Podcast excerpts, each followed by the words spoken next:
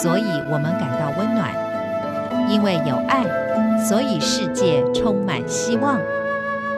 十分暖新闻，传递善美乐，让爱无所不在。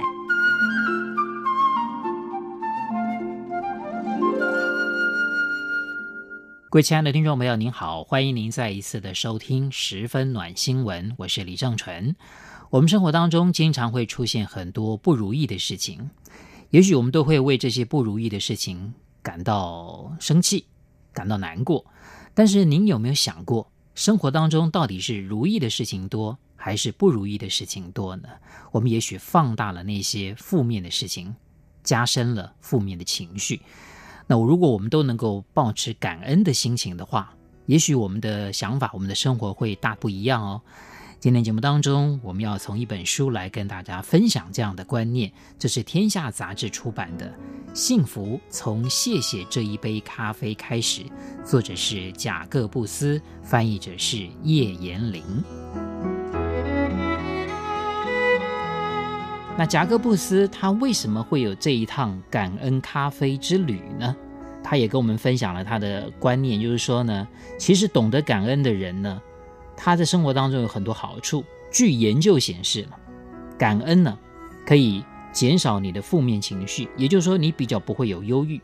第二个好处，懂得感恩的人据说啊晚上啊比较好睡，你不会有睡眠的障碍。第三呢，可以改善饮食，所以。感恩其实是有很多好处的，而且他也提醒我们，我们不应该要看那种就是我们缺少的或者我们不幸的事情，而是应该看我们拥有的、我们顺利的事情。他常常要求他的孩子在吃饭的时候说要感恩啊，感谢农夫。但小孩顶他一句，就说你叫我们感恩，他们又听不到，我到底感恩这个有什么意思呢？有什么意义呢？所以，我们这个贾各布斯呢，他就兴起了一个计划。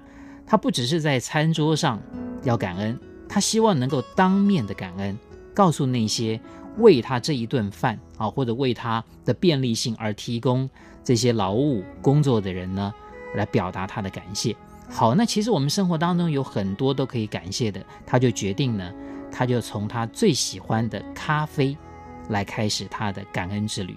一开始他没有想到，他这一趟感恩之旅要感谢多少人。我先把结论说出来。您知道他这趟感恩之旅感谢了多少人吗？感谢了将近一千个人，就为了一杯咖啡。意外吗？我接下来跟大家详细的说明，你就觉得哦，原来一点都不夸张，真的，一杯咖啡，只要他想得到的，他都去感谢的话，他感谢了将近一千个人。首先，那我要感谢谁呢？从最近的开始，他说帮他煮咖啡的人。也就是把咖啡交到他手中的人，那不就是卖咖啡的店员吗？所以呢，他就开始展开了他的感恩之旅。其实他一开始的时候做的有一点别扭，有点尴尬，他他很害怕别人会觉得他这个举动很无聊，他就去了他经常去光顾的一间咖啡店，他就跟这个一个咖啡店员啊，他就说谢谢你。其实一开始这个店员也不以为意了，觉得这可能只是普通的打招呼吧。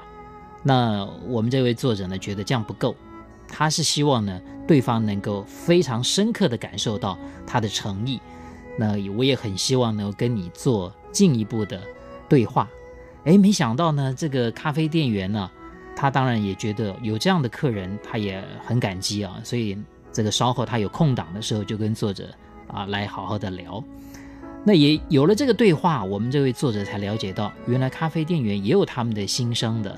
其实他们是很乐意为客人服务的，但是他们经常，呃，会碰到的是很多不一样的客人，不见得都跟我们的作者一样存有感恩之心。当我们的这个店员很热情的啊，把这个咖啡提供出来的时候呢，很多人也许连谢谢都不会说。所以，我们这个作者就了解，以后当他点咖啡的时候，他绝对要眼睛要正对着店员。当咖啡交到他手上的时候，他也一定要很诚心的说个感谢。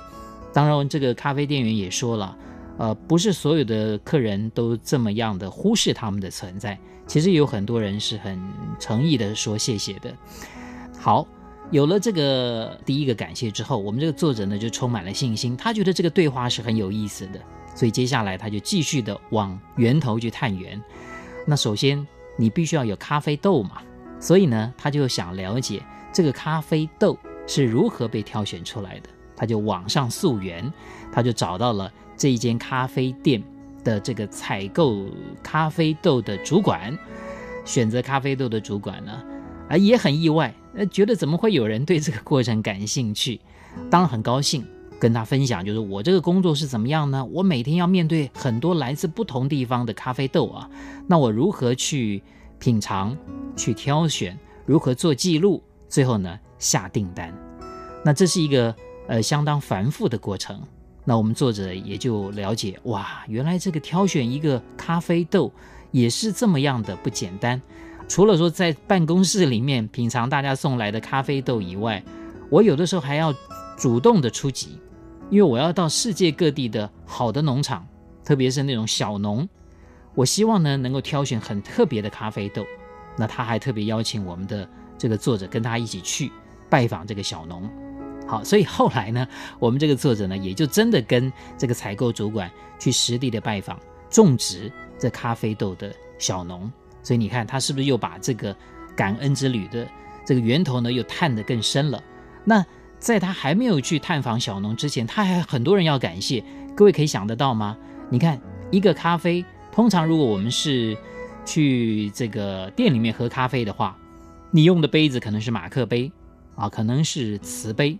那我们这个作者他要感谢做杯子的人，因为如果没有这个杯子的话，他今天怎么喝咖啡呢？他要用手捧着这个 咖啡水。那如果你是外带咖啡的话呢？那现在大部分外带咖啡都是一个纸杯，那上面呢还有杯盖，还有隔热的杯套，所以他就一一的打电话去给那个设计杯盖的人、设计纸杯的人，还有设计这个隔热杯套的人。当他打电话的过程当中，除了一方面表达感谢。二方面呢，他也了解这样的设计是怎么被设计出来的呢？好，这是属于这个杯子本身吧。好，就有这么多的环节。咖啡里面除了有豆子以外，还有什么？各位想一想，水嘛。哎，水有什么好感谢呢？有，你想想看，我们要有干净的水源，自来水从源头过来，这中间需要有多少人？比方水库。水管制造过滤器的公司，或甚至于说做水质检测的人，这都是需要感谢的人，对不对？如果你要针对水来感谢的话，哇，那这一路上也有很多要感谢的。还有就是这个咖啡豆，你还必须要采收啊，那是不是有采收的人？你这个采收完之后还要烘焙啊，烘焙完之后还要品管啦、甚至还有安全的检测啊，还有进口商啦、这个这个过程又是一段很漫长的过程，所以我们的作者呢都一一的去感谢了，所以我们刚刚前面才会讲有将近一千个人他需要感谢。那最源头我们刚刚提到了，就是那个采购咖啡豆的主管啊，邀请他一起去拜访这个种植咖啡豆的小农，这这是他觉得是最有趣的一段过程。固然路途非常的遥远，转机转了很多趟，然后呢也长途跋涉。但是他觉得，经过了这段过程之后，他终于了解，一杯小小的咖啡，它蕴藏了多少人的服务跟努力。那他做这个事情呢，就是希望能够把这种感谢的氛围能够传递到全世界去。他要强调的就是说，我们生活当中所有的事情都要感谢，我们都要怀着我们的诚心去感谢，相信这个社会会非常的和谐。